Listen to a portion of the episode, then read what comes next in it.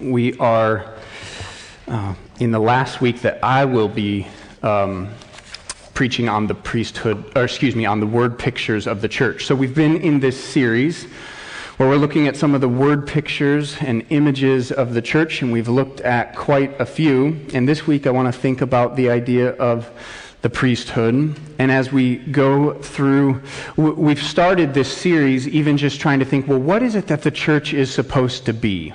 And how does even the New Testament writers themselves describe what a church is? And some of the word pictures and images that they use. And even as we just recently, have, a few months ago, uh, you voted to bring me on as senior pastor. And I'll, sometimes the thinking when a new pastor comes on, and a lot of it can be, well, what, what are we going to do as a church? What are some of the new programs? What is it that we as a church are supposed to be doing? And one of my burdens and convictions is that before we can figure out what we as a church are supposed to do, we have to make sure we properly understand well, what is it that we are? What has God made the church to be? Because once we understand what the church is and what the people of God are supposed to be, a lot of the doing then becomes very clear and starts to work itself out. And we will see then it's not that programs and doing things are bad, it's that they, we have to make sure that they flow out of a proper understanding of what the church is. And so we've looked at several of these word pictures of the church, and in just a few weeks we'll move on to another series and get back to what will be our more normal, typical pattern of just working working our way through Scripture and working our way phrase by phrase, verse by verse through a book. But I wanted to start with this, and this will somewhat put a wrap on it for the ones that I've covered. But next week, Kevin Rue is going to come and just give some context to everything that we've covered so far. And so if you've missed some of the sermons in this series, I'd even just encourage you, they're online, and you could catch some of those sermons that you've mixed and uh, there'll be a bit of a wrap to some of it next week and give you a context or a lens to think through the things that we've covered so far. So for this week, I want to think about the priesthood.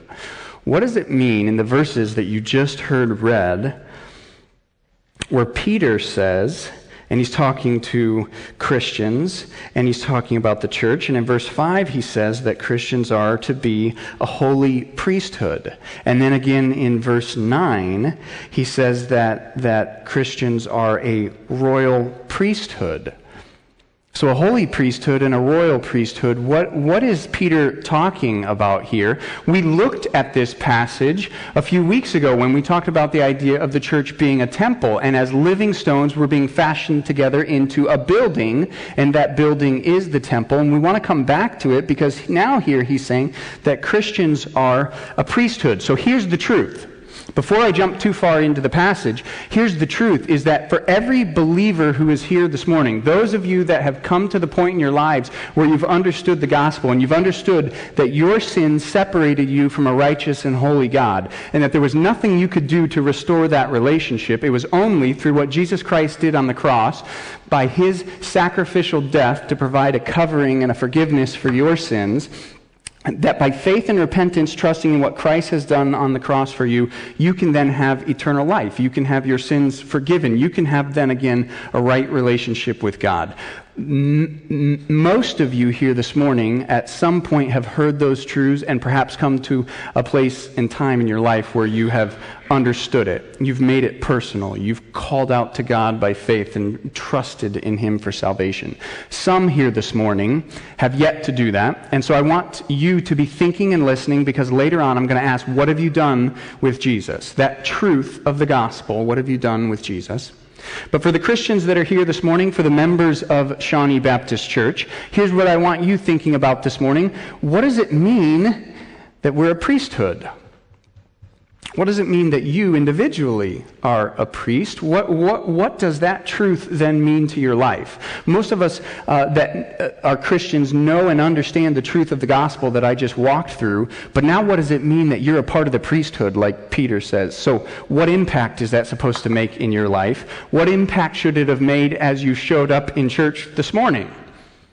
I want you to be thinking about that. And a secondary question is this if the truth that I just described of the gospel, that you can come to a point in your life where you trust in Christ for the salvation, for forgiveness of your sins, if you know and understand the gospel and that, that uh, making that decision to trust in Christ for salvation, then do you even need the church? I mean, if you can have a right relationship with God individually, if you can trust in Christ for salvation, why show up every week? Why do we put ourselves together in churches? Is the church even important? Now, my guess is that you can, you can rightly surmise that by the fact that I've chosen to devote a major portion of my life to working in a church, that yes, I believe the church is important. Why? And why is it that the priesthood of the believer especially helps us understand that? Because what I want to do this morning, before I get too far into 1 Peter, before I talk about the priesthood, I want to go back up in history and go back to the beginning of Scripture and walk through to understand the priesthood as Peter is talking about. We need to understand well, what, what were priests in the Old Testament? What were priests for the nation of Israel and what did they do? And I want to walk through some of that history that'll bring us up to the cross and then we'll look at, well, what was Jesus Christ, our great high priest, and what did he do for us? And what does that do to the priesthood? And why does Peter now say that we're priests? But then I even want to keep going forward in church history a little bit and get up to the time of the Reformation and just understand some of the truths that the reformers helped recover about the priesthood of the believer. And so that's some of the history that I want to walk through that will then bring us back to 1 Peter, and we'll understand a little bit more of what it means when he says that we as a, as a church are a priesthood, a holy priesthood, a royal priesthood, and some implications then for you in terms of why you came to church this morning. For us as Shawnee Baptist Church, that's, that's where I want to cover this morning in the roadmap to get there. So, follow along with the history. For those of you that are here this morning and you understand the gospel and you have understand some Sunday school knowledge of the history of the Bible, my overview is hopefully helping to put some pieces of the puzzle into place. If you're here this morning and you don't understand scripture well, keep following. Uh, uh, don't get lost because I want you even to think about what, what is Jesus and what is it that you have done with him. So, do you even need the church? If you can trust if you can make a decision to trust in Christ for salvation, do you even need the church? Do you need the structure and the assembly of, of, people gathering together? And why is it that God has this system and structure? And one of the things that I want you to see throughout Scripture is that from the very beginning, God has always had a system or a structure for his people to relate to him, for his people to have a relationship with him. This is where the priests are going to tie in. But I want you to think about it from Genesis at the very beginning, when Adam and Eve are placed in the garden and everything is perfect and creation is as it should be. How does Adam relate to God? Face to face. The relationship is perfect. If the function of a priest is to stand before God, that's one of the functions of a priest, Adam was able to do that face to face and have perfect fellowship with God. And so Adam had a priestly function and a priestly role in the sense of having a right communion and fellowship with God, but sin quickly entered the picture and broke that face to face communication. No longer could Adam relate to God in a face to face formal way. And yet that didn't necess- that didn't stop God relating to his people.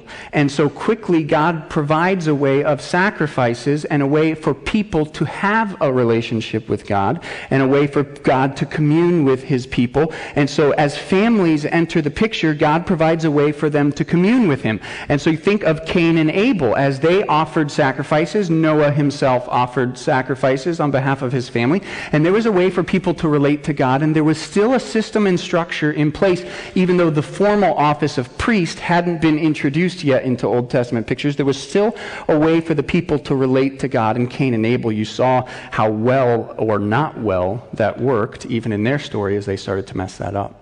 Well, as, as scripture keeps going and the history unfolds, then you see God reserve for himself a people, call out a people through the person of Abraham. And he says, I'm going to make a special nation out of you. And God makes his covenant with Abraham. And he's going to institute a system and a structure for the way that those Israelites could have a right relationship with a God, with God, a way for them to commune with God. And one of the things that would need to happen is for there to be priests put in place. So before I talk about the function of those priests, priests, there's another sense in when you, when you look at this that you say the whole nation of Israel itself was to function as a priesthood. In fact, the verses that you heard read from 1 Peter chapter 2 is borrowing some of the language from the book of Exodus. So if we go to Exodus chapter 19, and here's how it's said there, and again, speaking to the whole nation, not just the class of priests, which I'm about to go to next, but speaking to the whole nation as excuse me, as God makes his covenant with Moses and the people of Israel here, he says this Now, therefore, if you will indeed obey my voice and keep my covenant, you shall be my treasured possession among all the peoples, for all the earth is mine. Verse 6 And you shall be to me a kingdom of priests and a holy nation. These are the words that you shall speak to the people of Israel. And as God passes down his instructions, the whole nation of Israel was supposed to function as a kingdom of priests. As we went to Psalm 67 at one point this summer, and there was a prayer for blessing that the nations might know who God is. And God was going to work through Israel to help mediate his presence and make, make his name known among the nations. And Israel was supposed to function in that way, except they didn't follow God as well as they should, and they ended up in captivity. You heard me tell uh, um, our, our children this morning about Joel, who had messages of repentance once things started going awry. And uh, you'll, you'll, you'll catch and know and understand that in one sense, the whole nation was supposed to serve as priests, but in an individual sense, there was a, a, more select group that in an institutional, structural way, there was, there was a class of priests. So you might be an Israelite. You might be a child of Abraham, but it was only the Levites who could function as priests, and specifically the ones who were in the line of Aaron.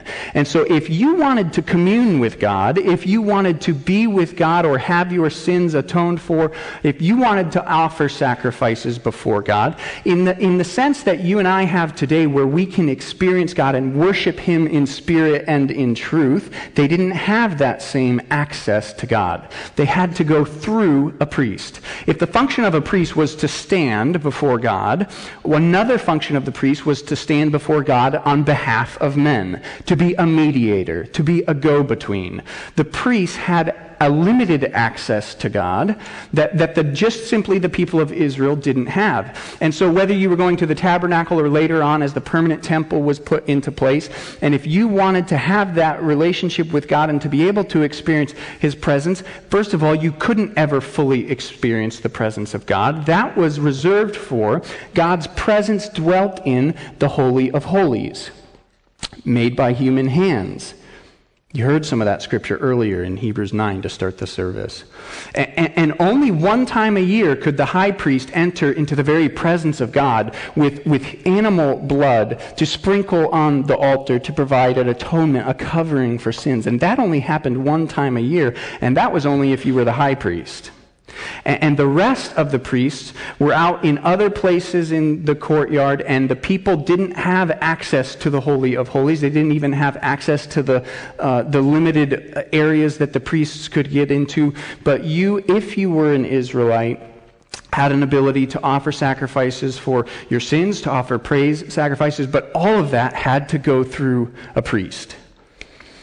And so, if you were a priest, it was a special, privileged place to be able to stand before God on behalf of men and offer these sacrifices, but you were still in a rotation you, you, only when you were assigned your duty could you then stand before God. And so for centuries, this goes on, and this is the way that God's people relate to Him. They have to relate to Him through priests. And as I said, the nation ends up in captivity. The, the, the priests don't function as they should. The people don't respond to the prophets as they should. The kings don't lead as they should. And this system and this structure begins to break down, and you see it in decay, and the people are waiting for a Messiah. They're waiting for a Savior. They're waiting for uh, someone who could come and make it right again.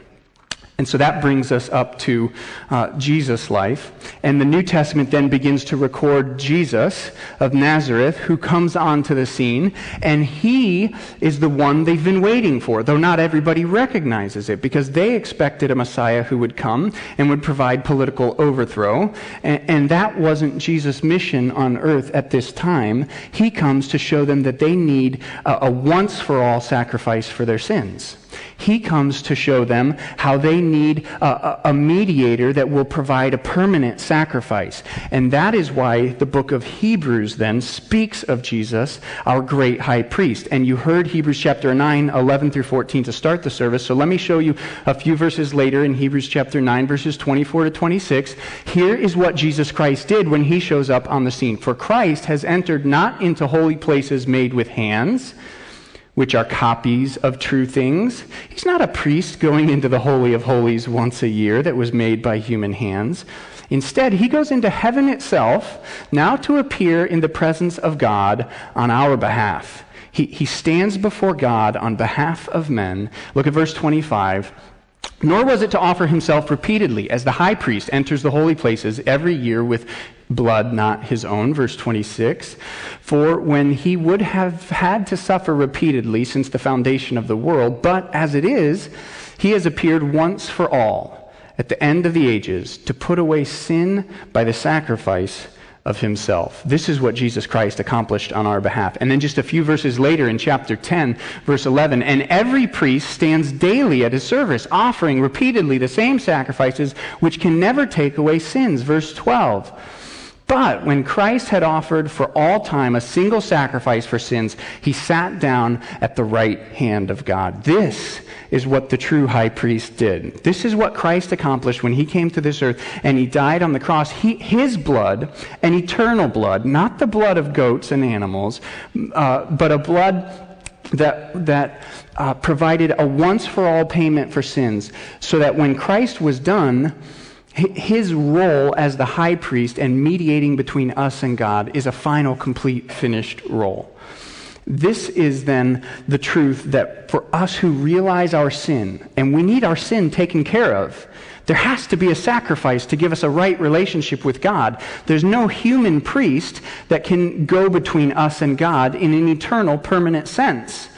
Jesus Christ accomplished it once for all with the eternal sacrifice and he sat down to show that his work was finished. This then is why, when Christ died on the cross, if you remember in the way it worked in the temple, there was a, a thick veil, an extremely thick woven fabric curtain that hung to separate the Holy of Holies so that no one uh, would enter that to shield the presence of God, and only the high priest once a year could enter that. So when Christ died, that curtain was torn top to bottom. It's torn in two. Why? Because now we have access to God through the work of Jesus Christ. And now we ha- are a, a royal priesthood. We have that same access to God that was only reserved for a special class of people in the Old Testament. Now there's no dividing line. Now there's no distinguishing characteristic for believers in the New Testament age. There is no special class of New Testament Christian that has better access to God and stands before God on behalf of men. We are all priests.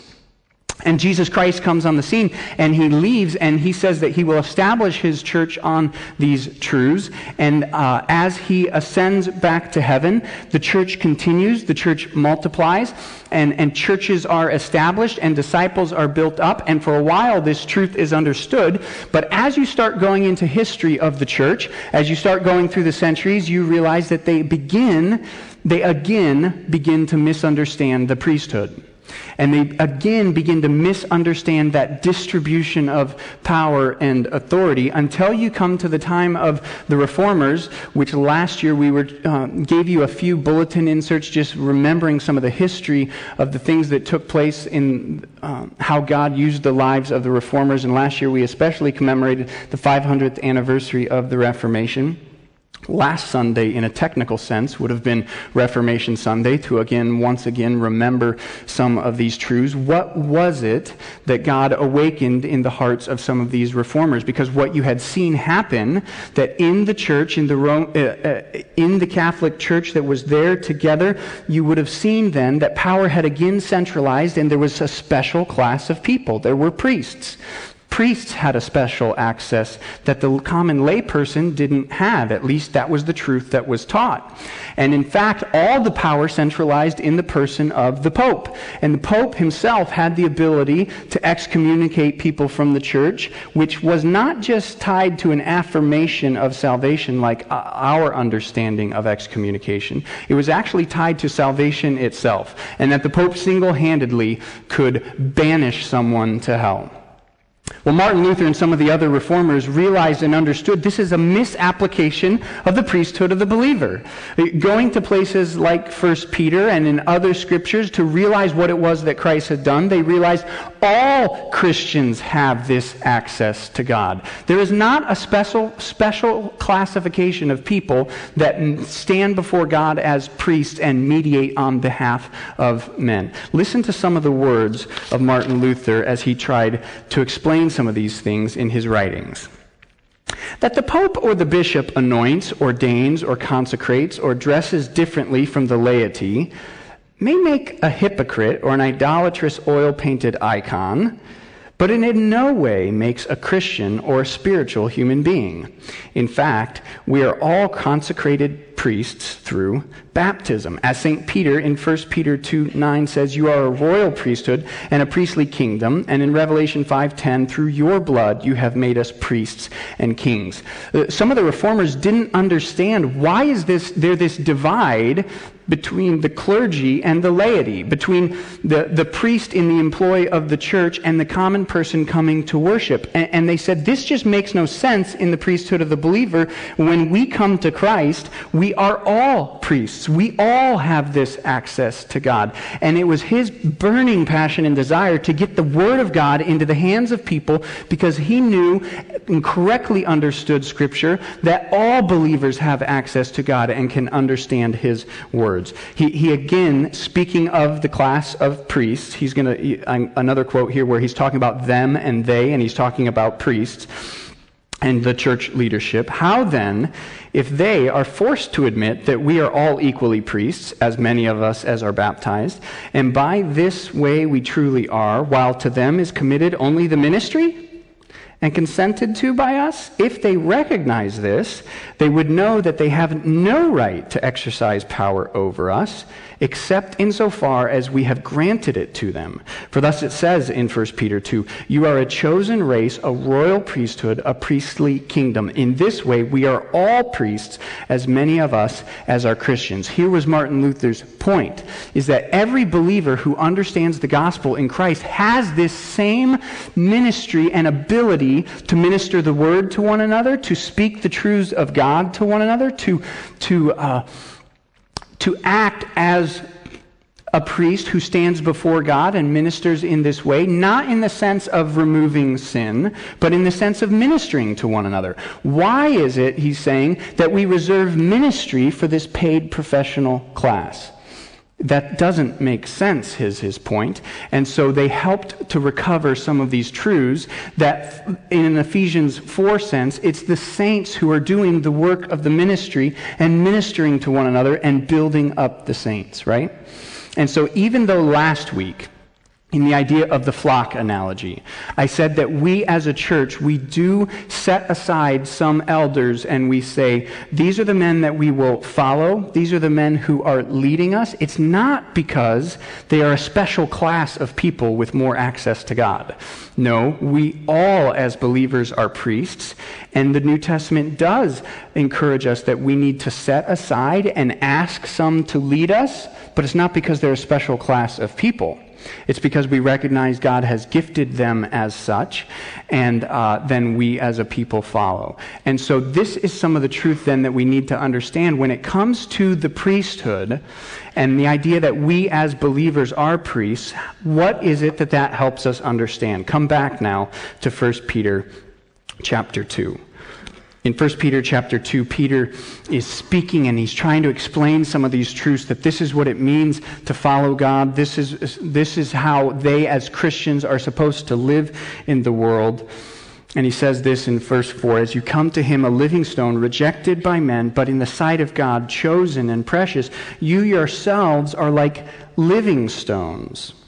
Like living stones, are being built up into a spiritual house to be a holy priesthood to offer spiritual sacrifices acceptable to God through Jesus Christ. I'm going to skip those verses and come to verse 9. But you are a chosen race, a royal priesthood, a holy nation, a people for his own possession. You see what Peter is doing? He's talking to them about how God is fashioning them, he's forming them, he's shaping them into a building, a temple, like living stones with each one in their place. And then right there in midstream, he stops and he says, He's no longer talking about the building, he's talking about the people and saying, You're, a royal priesthood. You're a holy priesthood. In, in the same way that a priest in the Old Testament would mediate God's presence to the people of Israel, no longer do we, as a priesthood, we, we no longer offer sacrifice for sins. That's been once for all. Jesus Christ accomplished that, but we as a people now minister to one another. Sacrifices for sins was not the only function of a priest in the Old Testament. There were sacrifices of thanksgiving, there were sacrifices of praise. And so here comes the truth then that Peter is helping them to understand that they now, as believers, minister as a priesthood, continuing to offer accept, spiritually acceptable sacrifices on behalf of God, and it ministers to one another. So you and I together, the church together, the believers together, function as priests, helping one another see God ministering to one another on behalf of God. God has revealed himself to us in his word and helps us understand that. So, what is the fact that you are the truth of the doctrine of the priesthood of the believer, and if you're a believer in Jesus Christ, and if you're a member of Shawnee Baptist Church, what does that truth do to you as you come to church this morning? It should, in your mind, there should be a monumental shift that you don't come to church on Sunday morning to be ministered to, but in order to minister. There's a huge distinction. Now, on the one hand, granted, I hope that you are ministered to, and Scripture speaks of the benefits of gathering with brothers and sisters corporately, and there should be a sense that you're ministered to. But what I'm talking about here is what is your, what's your driving focus in being at church this morning, and what do you see as your function and role? We, we as Christians don't come to church to be ministered to, we come to minister. And that has a huge impact on the way we view our time together. Because it's so easy, especially in our individualistic Western society where consumerism reigns, uh, that we would flip this. And we would seek out churches and attend churches and switch from one church to another based on some of these ideas that we feel the purpose of the church is for us to be ministered to. And that can quickly get subverted and it can quickly lead into dangerous ways of thinking. So I have, I have a book by Jonathan Leeman, who was a professor that I took uh, a class on, on the church, and it's called The Rule of Love How the Local Church Should Reflect God's Love and Authority. And he writes about this idea of individualism and the way it creeps into churches, and also consumerism. So let me start and read two paragraphs. What happens when instead of coming to church to minister, minister, we expect to be ministered to. And if we don't understand this idea of priesthood, what happens when consumerism begins to take root in the heart and minds of a church and people? Here's what it does. It says it believes, consumerism believes, that size matters, that performance is what counts. Does the church put on a good show? A successful church service is one that produces a spiritual high or a mountaintop experience. Growth is counted through decisions made, not through quote, a long obedience in the same direction, end quote, to borrow a phrase. Statistics and other short term measurements are all important. We're no longer duped into worshiping carved figures, but statistical figures do impress us. And we, as, a, a, as I'm going to step outside the church. In our individualistic Western society of consumerism, there is a fast food chain that has been built on the theme, have it your way, right? That if you don't want the pickles, you don't need them on your hamburger, right? And, and we, we get really good at what do people want? Let's give it to them. If that will get people in the doors, if this program will help people be here, then that's what we provide. And churches fall prey to that. Now, what I said programs are not wrong. We all have to have platforms for the word, ministries and programs that help minister God's word to God's people, but we have to understand the driving force behind it. What does individualism look like in the church? What does individualism look like? He says this When we love individualistically, the church becomes a place to grow in self realization and self expression. Can I connect with the pastor? Does the music appeal to me emotionally? We come Listen to the music, listen to the preaching, look around at the other people. Do they look like me? Will I be comfortable with them? And then on the drive home, offer an evaluation of everything we've seen. I like the music, except the one song. The preacher wasn't very funny. Did you? No amens. Did you see any programs for teenagers?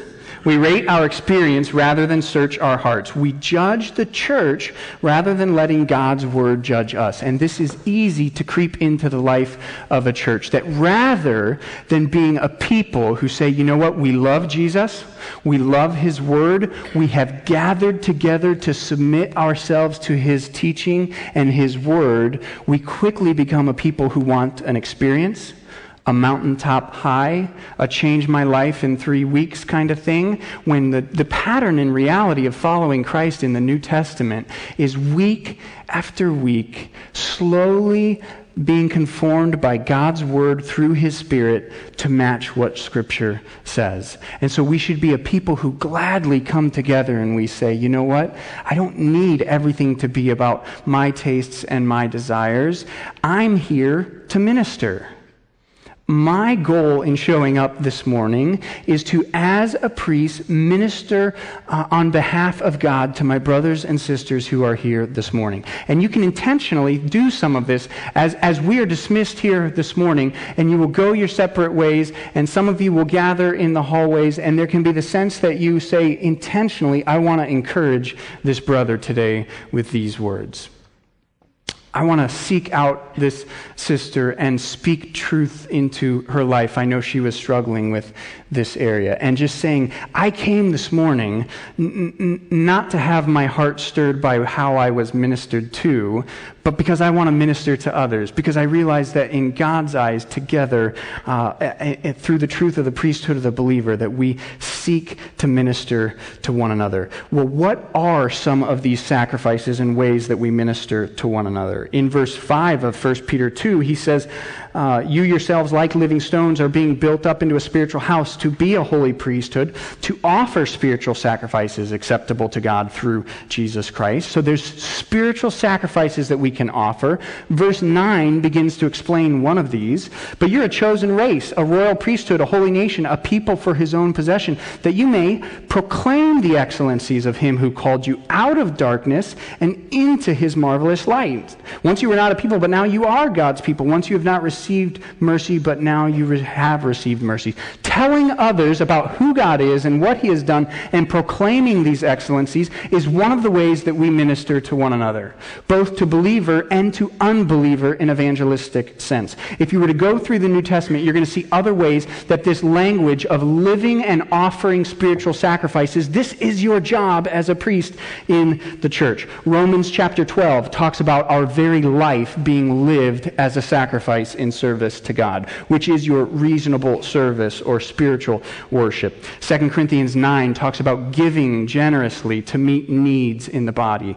Uh, Hebrews talks about let us offer the sacrifice of praise continually. That is the fruit of our lips. So these thanksgiving, praise, speaking words that are for the building up of the body. There would be other, others that I haven't covered, that these are some of the ways that we show up as a body and we minister to one another. And we say, I want to be involved in ministering to one another, not just in being ministered to. Of course, all throughout the New Testament, intercessory prayer on behalf of one another is one of the ways that we minister as priests and would be important in our lives. And one of the things that you'll notice in this idea of the priesthood of the believer, as Peter goes through his list, it's always in the plural. Always.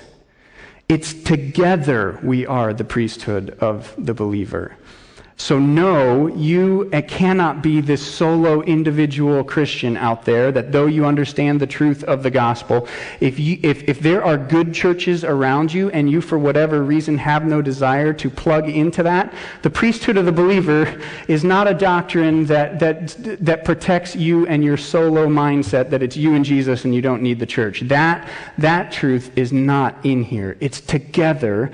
I need you, you need me. And so that that should play into our decisions of being together and joining and supporting the body. I need to keep moving for sake of time. I, I, said that I want to ask you about what is it that you have done with Jesus. This truth of the priesthood of the believer all centers and revolves around the person of Jesus. I've skipped over verses 6 and 9, so let me come 6 through 8. Let me come back to them.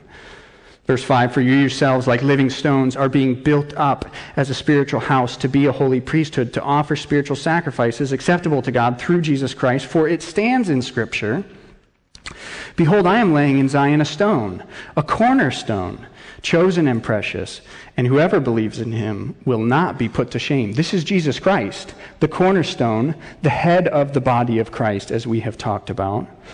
And, and, Peter is saying that Jesus is the central truth whom all of this revolve around. He is the cornerstone, and those who believe in him will not be put to shame on the final day of judgment. There's this truth of forgiveness and eternal life. Verse 7 So the honor is for you who believe, but for those of you who do not believe, and this is where I ask you, what have you done with the person of Jesus? For those of you who do not believe, the stone that the builders rejected has become the cornerstone, and a stone of stumbling and a rock of offense. They stumble because they disobey the word as they were destined to do. I want to plead with you this morning that the truth of everything we're talking about, about what the church is, it all centers on the person of Jesus Christ and the message of the gospel. And for those of you that believe, there is this great hope that, that the central truth of the gospel will provide eternal life and forgiveness. But if you are here this morning and you've never placed your trust in Christ and the truth of who he is and what he's done, if that's something you stumble over and can't get past, and you've never placed your faith and trust in Christ, there's judgment coming. And, and if you're here this morning and you're new to Christianity and you're searching this out, I want to proclaim that truth to you that you need to turn to Christ. I want to speak some words of warning that are not to you this morning. If you're searching, if you've been here a couple times and you're trying to, to seek this out, if you're listening online and you're seeking Christ, the words of warning I'm not gonna, I'm about to say are not to you.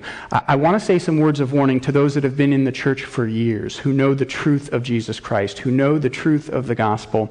And perhaps you are here week after week, month after month because you enjoy the fellowship of the church you enjoy uh, the status that being in a group of people give to you. You enjoy some of the, the intellectual things about the church. But if you have never turned to Jesus Christ and repented of your sins and forgiveness, do not kid yourself in thinking that you're a part of the church. That's not what the church is.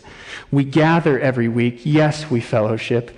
Yes, we form relationships. But the truth of the church is the cornerstone, Jesus Christ, and that all who turn from their sins and place their faith and trust in Him, those are the ones that will find eternal life and forgiveness. And so that's the truth of Christ. What is it that you have done with Christ? As one commentator said it this way Christ is laid across the path of humanity on its course into the future. In the encounter with Him, each person is changed, one for salvation salvation, another for destruction. One cannot simply step over Jesus to go on about the daily routine and pass him by to build a future. Whoever encounters him is inescapably changed through the encounter. Either one sees and becomes a living stone, or one stumbles as a blind person over Christ and comes to ruin, falling short of one's Creator and Redeemer, and thereby of one's destiny. The truth of why we gather as a people and as a church is all on the person of Jesus Christ and what He's done for us in the gospel. And that's a truth that you have to come to grips with.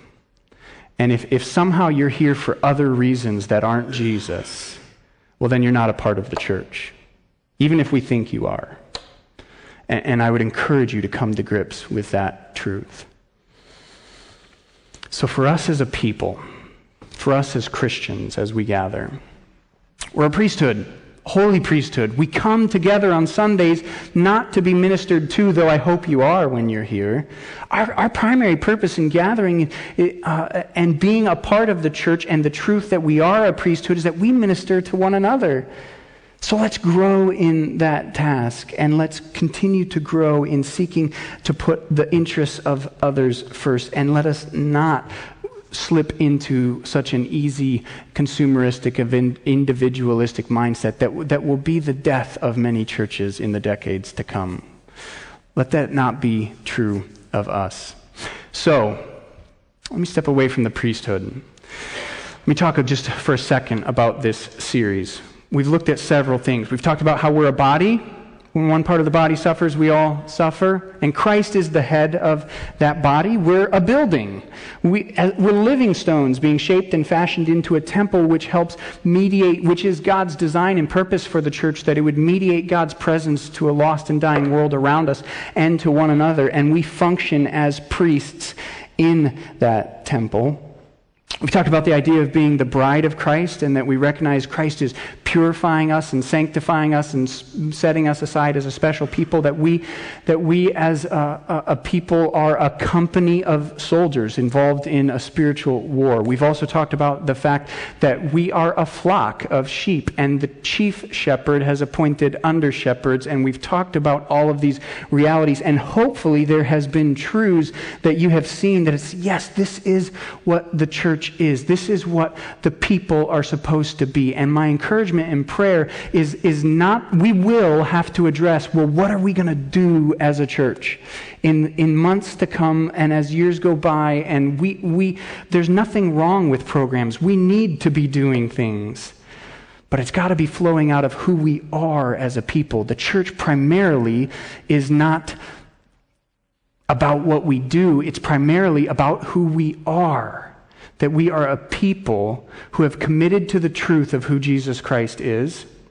We've committed our lives to help one another live out an appropriate, Christ honoring life. That if we believe this is who Jesus is and we believe this is how the people who follow Jesus live, we're going to help one another in that. And we've committed to that because we want to represent God well to the world around us and faithfully proclaim his truth. Now, if you have been paying attention at all over these last weeks, my guess is that there are points of tension that have been raised that it's, wait a minute.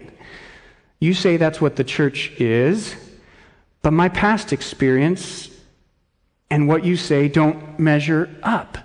Uh, whether it's an experience at this church or another church, or you say, I, have been hurt by the church, or why is it that if you say this is what the church is, but there's a gap between what the truth of Scripture says a church should be and the reality of what I've experienced in my life?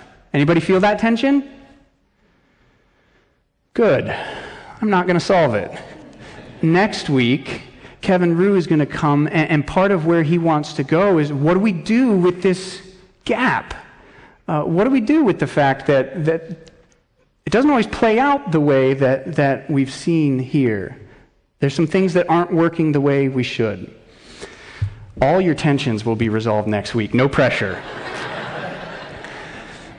I hope it's been an encouragement to think about pictures of the church and images and what God has created us to be. Uh, it, it's a joy to think about and to think of the, the overwhelming patience of God that He's working on us to make us the people He wants us to be. Let's, let's pray together.